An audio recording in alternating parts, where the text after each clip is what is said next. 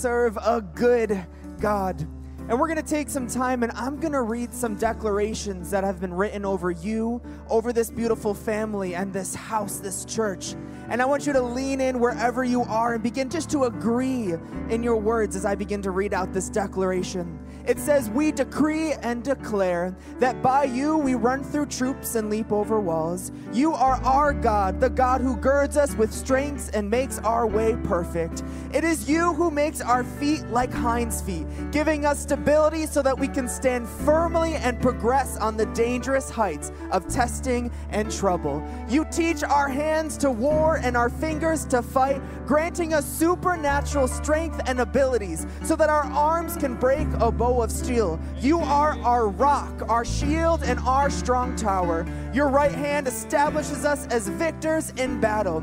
We war for the releasing of finances and resources that belong to our city and its people. We declare, declare every resource necessary for us to fulfill God's original plans and purposes will come to us without delay. It is you who has blessed us. It is you that empowers us. It is not by our might or power, but by the Spirit of the Lord. For when the enemy shall come in like a flood, your Spirit lifts up a standard against him. We lift false burdens and remove feelings of heaviness, oppression, and depression. We put halt to the destructive and disturbing measures. For this reason was the Son of God made manifest, that he would destroy the works of the enemy. Father, every declaration and prayer, we proclaim it in the mighty name of Jesus. It is in your mighty name we pray. Amen, amen, amen, and amen.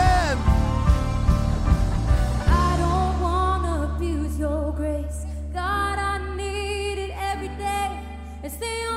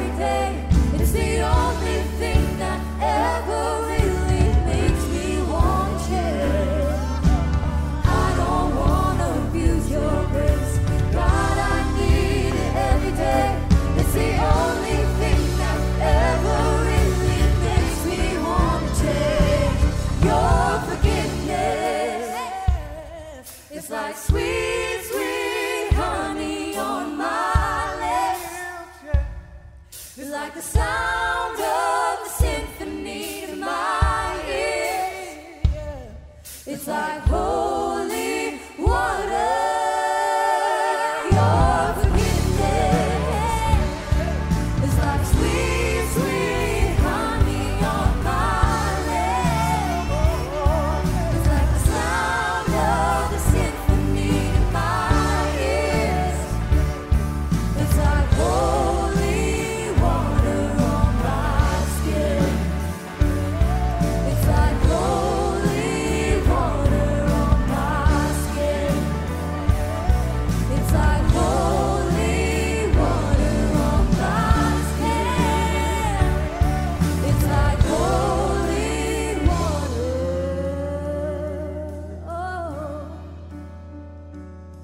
House, welcome to First Wednesday. We are so glad that you are here. Now, this is your first time here. You have come to a generous church, and we love what the Bible says about generosity. You see, when the Israelites, when they were giving their sacrifices to God, what, what God would ask for them is to give their first and their best. And when we read it, it's very easy to gloss over, but they would literally blood, sweat, and tears in the soil to grow their crops. I mean, you and I, we go to the farmer's market, we go to Aldi's, we go to Wegmans, but they were growing their crops. And God would say, I want your first and I want your best. And now for you and I today, God is saying the exact same thing. He wants our first and He wants our best. And we are a generous church. We want to thank you for the generosity that you've shown over the last few months to allow ministry to happen here in Rochester. And we want to challenge you to continue with your generosity. If you've never given before, we have many ways for you to take that step. You can text to give, you can use Apple Pay.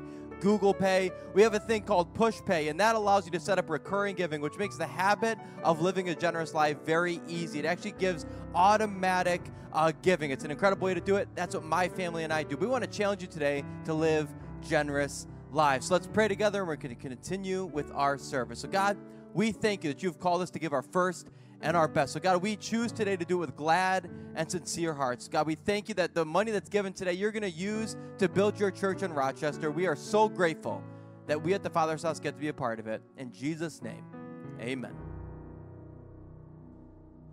Hey, it's July the 1st. Can you believe it?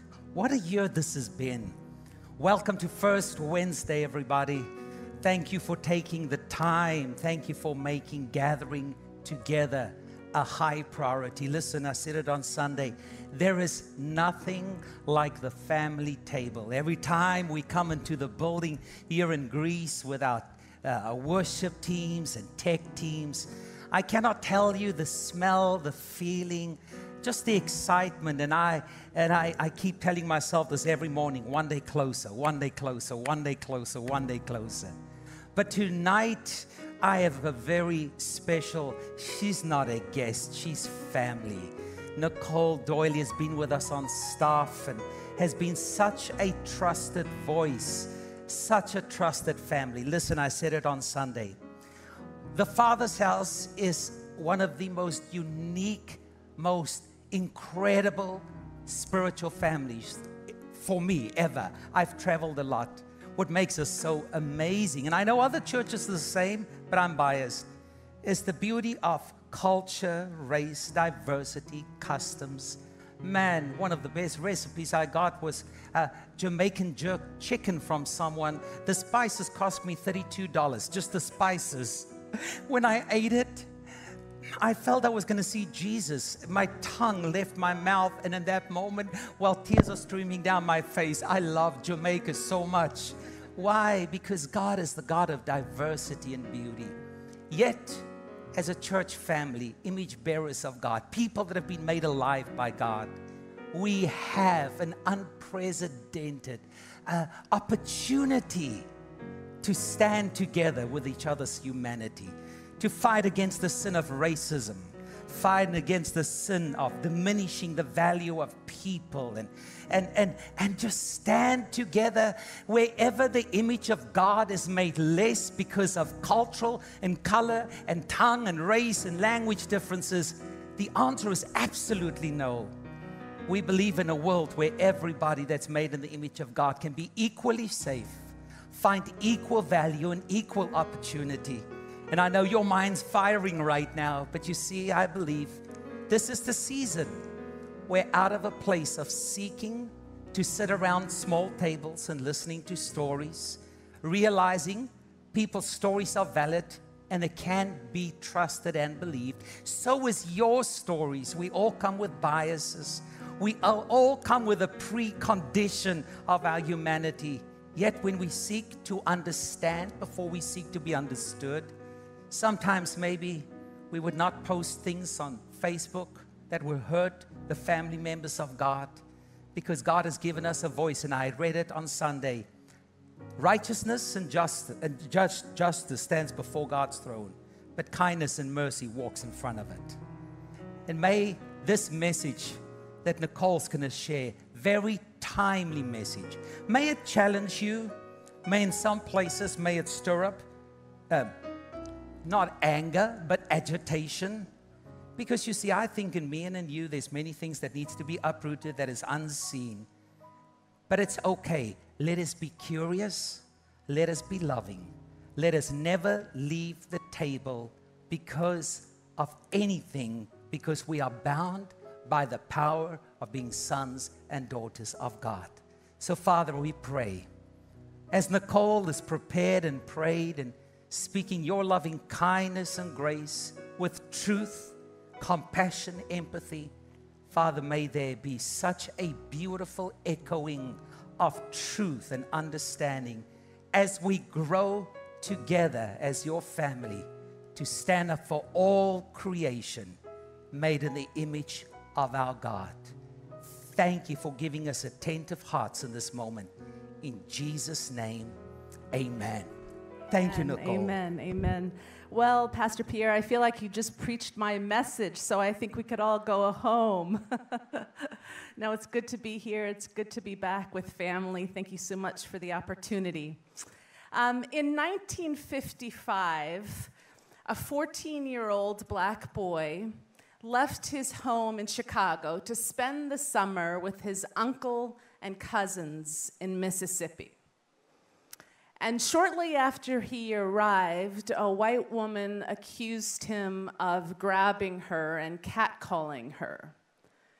And later that night, the woman's husband and brother came to the uncle's house and dragged this 14 year old boy out of the house. And they tortured him and they stripped him naked and they tied a 75 pound weight around him using barbed wire, and they threw him in a river. Three days later, his body was recovered, and the uncle was going to simply bury him then and there so that his mother wouldn't have to see him. And his mother said, No, send my boy to me. And so they made arrangements to send Emmett Till's body to his mother in Chicago.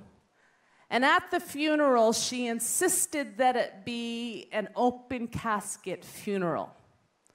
Because she said, I want the world to see what racism did to my boy. And at that funeral, a magazine, a black magazine called Jet Magazine, wave at me from your couches if you remember Jet Magazine. I remember them splayed across my grandparents' coffee table. But Jet Magazine was there and they took a picture of Emmett Till's body. And soon that picture was spread to every major media outlet and that picture was published for the nation to see and many nations of the world to see. 100 days later, a 42 year old black woman got on a bus in Montgomery, Alabama. And she sat down in the colored section of the bus and a white man got on and demanded that she get up because there were no more seats on the bus. And she remembered that picture of Emmett Till. And she remembered the fact that his murderers were never indicted, even though the woman said, admitted that it was all a lie. And that picture gave that woman named Rosa Parks the courage to say, No, I'm not getting up. And what happened next, most of us know she was arrested for breaking the laws of segregation. And that picture and that courage of Rosa Parks sparked the civil rights movement. It sparked the largest movement in the history of that country because of a picture. It was, as Malcolm Gladwell says, a tipping point in our nation. If we remember when we were allowed to go to water parks, and we would stand under that big barrel of water, and the water would drip in, and we're clenching and waiting for that barrel to tip over to reach the tipping point, and it would drench all of us. That's what a tipping point was, and that's what that picture of Emmett Till was was the final drop in the bucket that caused it to tip. And I believe in this country we've reached another tipping point. We've been locked in our houses for over three months. Over 100,000 Americans have died. Over 30 million Americans are unemployed. And then one day we woke up and we saw a picture. And it was a picture of Ahmaud Arbery, a 25 year old jogger who was hunted down by three men and shot in the middle of the street in the middle of the day like a dog. And we found out that that happened 75 days previously. And the district attorney and the, and the sheriff and all who heard the story determined that those men had acted justly and nothing had been done until we saw a picture. And as our hearts begin to heal and, and we're relieved because of that picture and that video, and finally those three men are being brought to trial and there might be justice for Ahmaud.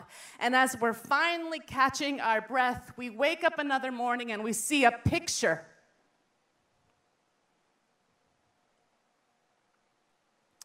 And it was a picture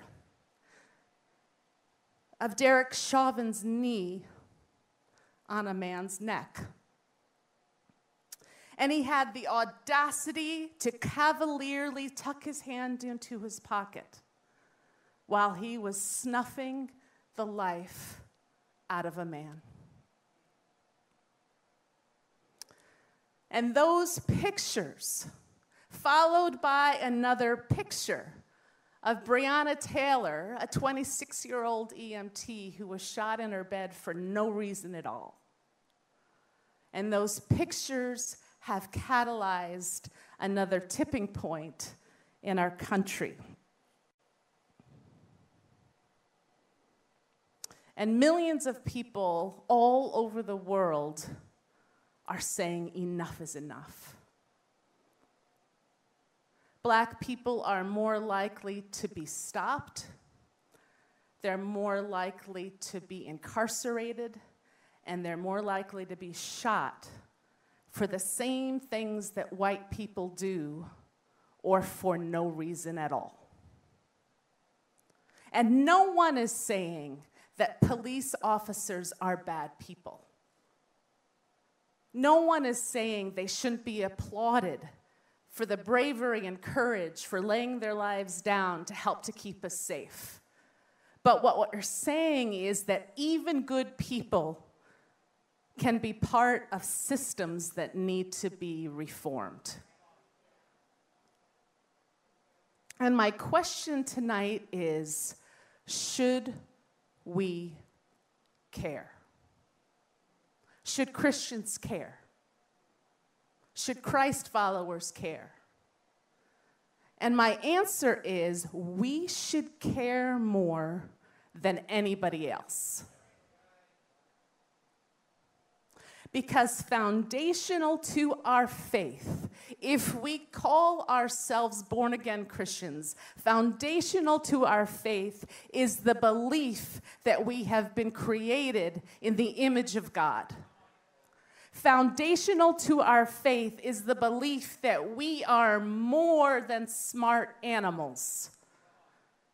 That the God of the universe breathed his breath into us, that he knit us together in our mother's wombs, whether our parents planned us or not, that we existed in the mind of God before the creation of time, that we are special no matter who we are, no matter what color we are, we are special, that we are, as what, what David said in Psalm 8, crowned with glory and honor, that God made us a little lower than the angels, that God created us for his pleasure to walk with us in the cool of the day. Animals don't get to do that, people do. And so when we see an image bearer strangled to death in the middle of the day for no, no reason at all, that should fill our hearts more than anybody else with sorrow and indignation. And the second reason why we should care is that if we believe that we have been created in God's image, therefore we believe that as image bearers, we should be treated equally with dignity and fairness. And Jesus modeled this. He treated the promiscuous Samaritan in the uh, Samaritan woman at the well with dignity. He treated the adulteress with dignity. He treated the unclean leper with dignity. He taught his apostles to treat the Gentiles, whom they considered to be dogs, with dignity. And this is why, from the very beginning of the church, it has been Christians who have treated people with dignity when no one else did. When the Romans um, abandoned children and babies to be killed and ex- by exposure, it was Christians who came and scooped them up and adopted them. It was Christians who who led reform in orphanages and prisons because they said that orphans and prisoners are created in God's image and should be cre- treated with dignity. It was Christians who led the abolitionist movement as they saw four million image bearers shackled and bred like cattle. It was Christians that said, This has to stop. And so you have William Wilberforce and Charles Spurgeon and Charles Finney and, Hen- and Harriet Beecher Stowe and Frederick Douglass, all Christians who, who traveled around the world speaking and wrote novels and wrote letters. And William Wilberforce, a member of parliament, didn't stop until legislation was passed. They put their lives on the line demanding that these people be released from their shackles. And then a hundred years later, it was a Christian, a Southern Baptist preacher named Dr. Martin Luther King, who saw that millions of people were denied basic rights. That the attitude of this country was you're here to, towards black people. You're here, we don't want you here, so stay over there.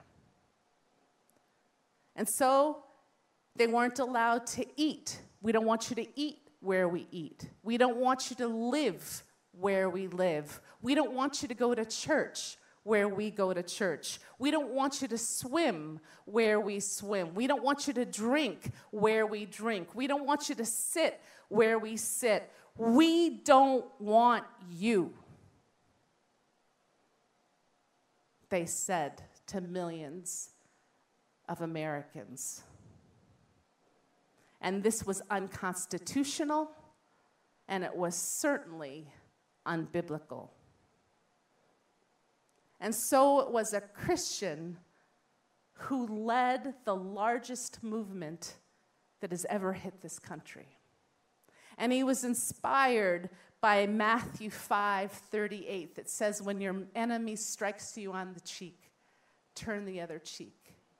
And that's why his followers sat beneath billy clubs, being, be, being beaten by billy clubs on their heads, and being bitten by dogs, and being bowled over by hoses. That's why his followers took it without retaliation.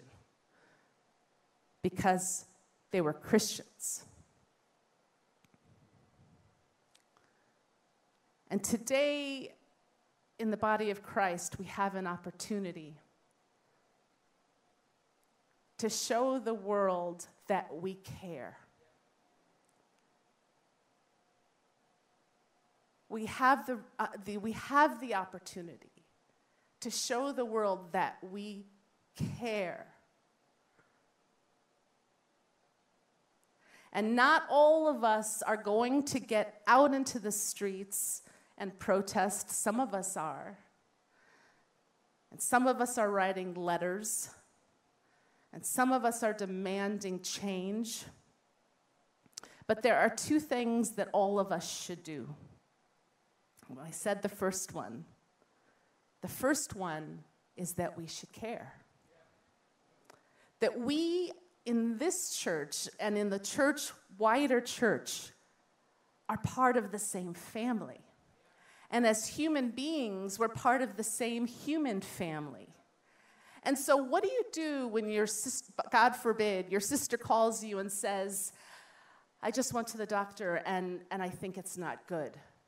You care because she's in your family. And what do you do if your brother calls and says, My son was just in an accident and he's okay, but he's really banged up? What do you do? You care because he's in your family. And so, what do you do when the people that you serve with come in barely able to hold back tears because they're thinking about their sons? You care.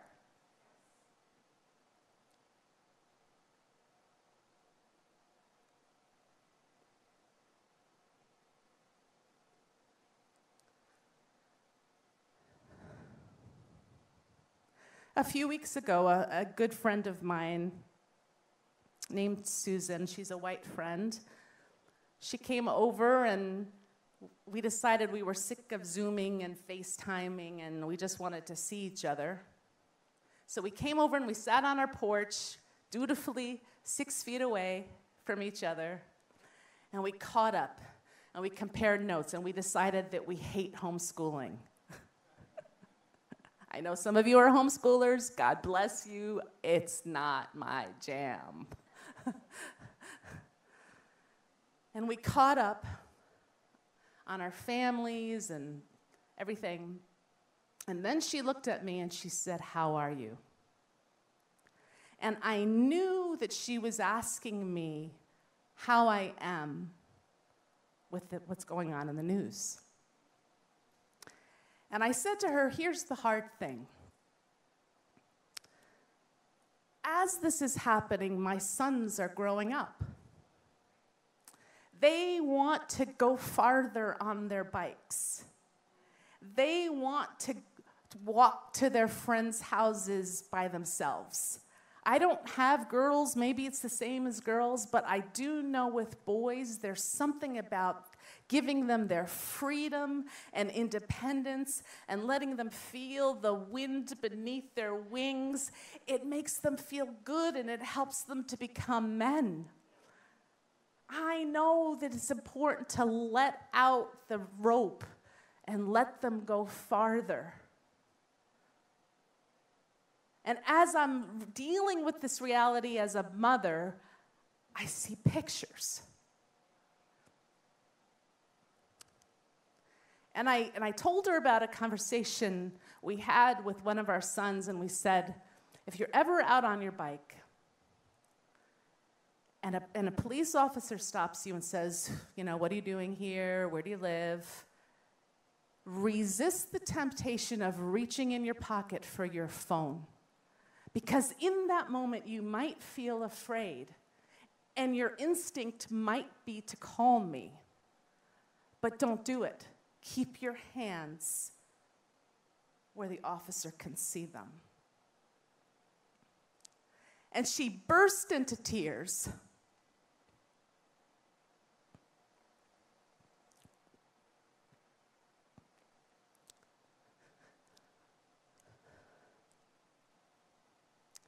And she said, I'm so sorry. She said, as mothers, we have to deal with so much. And we worry about everything with our children. And you have a layer of worry that I will never have. And I'm so sorry. It's so unfair.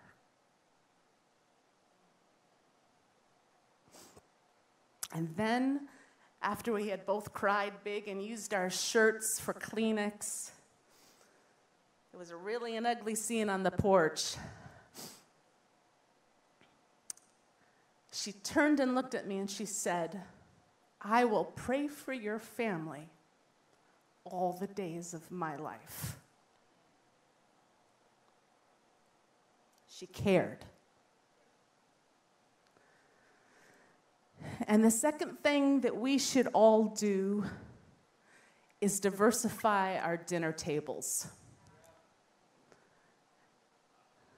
Because if, if you and I, and I am talking to my white and my black brothers and sisters, if barbecue, when we're able to do barbecues, if barbecue after barbecue, you look around you and everyone is the same color as you, I am convinced that we will never grow up as people and we will never mature as the body of Christ.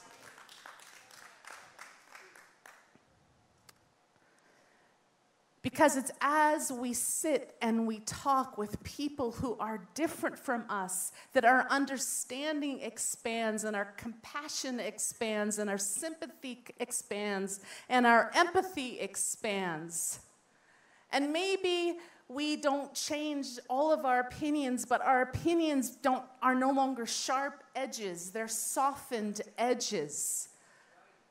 And our opinions are more humble and they're softer just by having different people around our dinner table. And a, a large portion of this country is still heavily segregated. There are three blacks, there were three black students in my son's class. And we don't have time tonight to talk about it, but that happened by design. With, through redlining and other things like that. So we have inherited a largely segregated America. But in this church, you do not serve on any team where everybody is like you. So, if when you're planning your 4th of July barbecue and your Thanksgiving dinner, what about stepping out and doing it afraid? And instead of asking the people that you're so comfortable with and you're so free with and so easy with, the same old people who think just like you, what about inviting that person of color with whom you serve? Diversify your dinner table. And when you have them over, don't look past their color. My color is part of my story. The fact that I'm biracial, that my father grew up in Harlem and my mother grew up in Chambersburg, Pennsylvania, and they met and they married when it was illegal for them to do so in half of the nation and that's and they got received death threats and that's why they moved to New York City because they felt safer there. That's part of my story. Don't look past my brown color. It's how God made me. Color blindness is not scriptural. God created color. And we're all going to be worshiping together soon here on Sunday, but ultimately for eternity before the throne of the Lamb.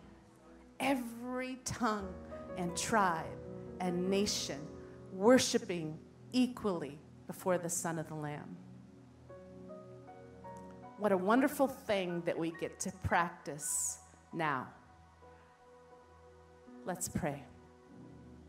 Father God, I thank you for this church. I thank you that we get to high five and touch elbows and someday hug people who are so different from us. And I pray that we would take advantage of that. We would not be satisfied with shallow conversation, but that after a while we would say, What are you doing on Friday night? You want to come over with your family? And that we would have the courage to go and then the courage to return the invitation. I, I pray that every bit of resident, uh, racism and prejudice that might be in this body would be uprooted, that we would be filled with humility and with repentance and with love towards one another. In Jesus' name, amen. Amen. So, Nicole, we, we're breaking social distancing right now. You've got to take my hand. We will, we will uh, take a whole bottle of sanitizer afterwards. I want to thank you for that message. I want you to know I deeply value you and everyone you stand for, deeply love. I want you to know that it's not a place of superiority, but it's a place of serving, loving, because our desire, my desire, your desire is that your sons can be as free as my sons, and that we can stand. And I want to encourage you. May God sharpen your voice with meekness. May He sharpen you. This is an assignment on your life. Know that the gospel has come to be an offense, to awaken, because the Bible says in the last days people will have appeasing ears. May God give us agitated ears with curious hearts. And may you me and everybody else in this house stand undisturbed by people's opinion. And may we leave our mark of the resurrected Christ in us. And we will leave this world better. So may God bless you, keep you. Know that you are loved, you are supported. I know I'm loved from your family. And this church, and no matter what it's uh, stirred up in anybody, unafraid of that because it's in the stirring where we grow towards the stories. Because every story has a name. And we're going to continue to hear those stories. If it wasn't, I would have hugged you. But this is as close as we're going to get without getting any comments. And we're going to go safeguard our hands. So we're going to go into one last song. But thank you for that message. May we continue to grow in grace and strength one for another.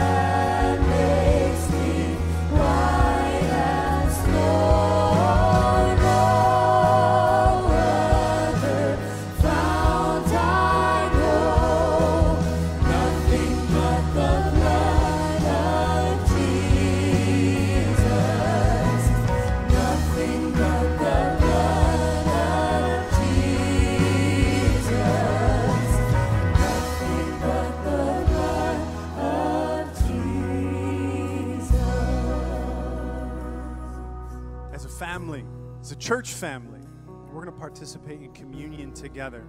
So maybe you already got that bread, that cracker, that juice, that wine. If you didn't, rush over to the refrigerator, the pantry, grab it real quick.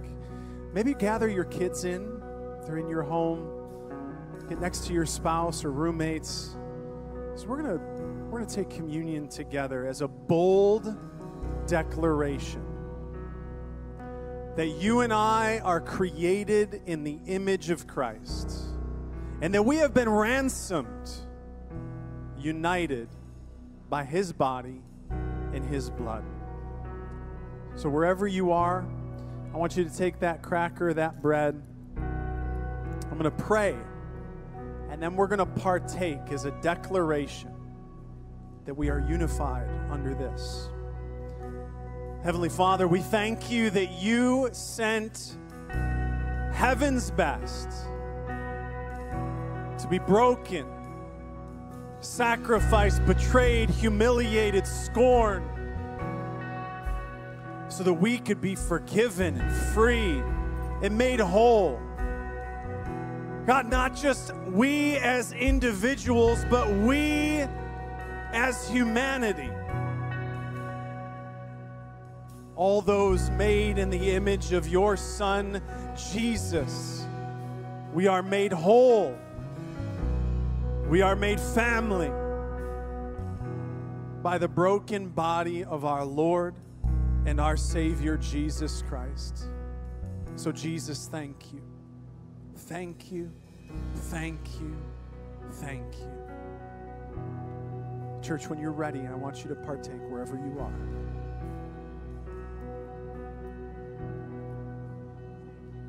Jesus. Thank you, Jesus.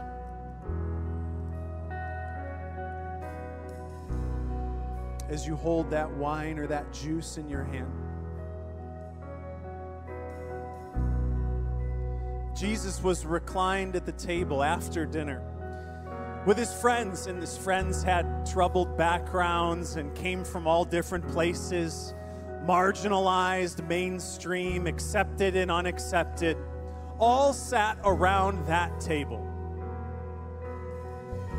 And after dinner, Jesus took the cup and he blessed it. And he gave it to each and every one of them. And he said, This is the blood of the new covenant. The agreement between heaven and humans between God and His children. That we're reconciled to our Heavenly Father, every single one of us. Not by our works, not by our skin tone, not by our heritage, but we are united together by one blood, one Lord, one baptism, one Savior. His name is Jesus. And all across this city, our nation, in this world, we make this bold declaration in defiance of racism, tyranny, and all things that have come before that have devised us, have divided us, have separated us. Right where you are, would you make this bold declaration? Would you join me in prayer and partaking of the blood and the body of Christ? That we would never be separated, but only joined together. So, Jesus, we thank you. We prophesy and declare unity, love, humility, justice. We thank you, Jesus that you are the sacrificial lamb. God, that we would be willing to lay down our lives for our brothers, our sisters, our fathers, our mothers. Lord, that we are reconciled to you for justice, for your kingdom come and your will be done. In Jesus' name we partake. Amen and amen and amen.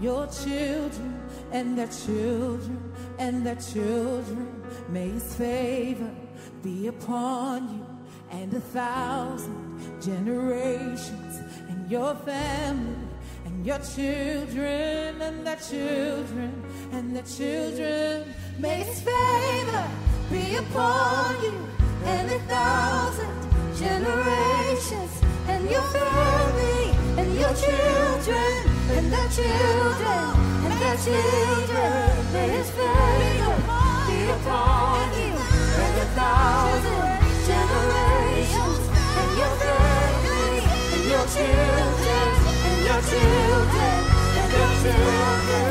May his favor be before you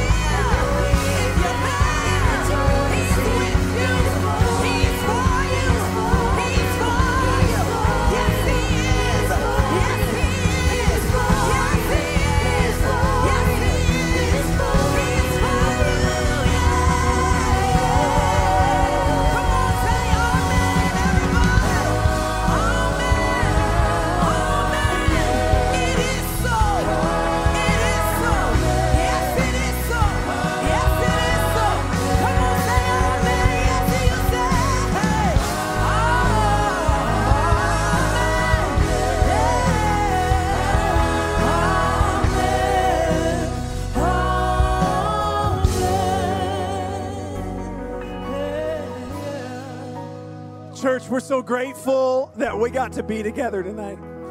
Thank you, thank you, thank you for what we get to do as a family. We're so excited to see you on Sunday as we continue to grow as a family in unity. Can't wait to see you then. See you Sunday.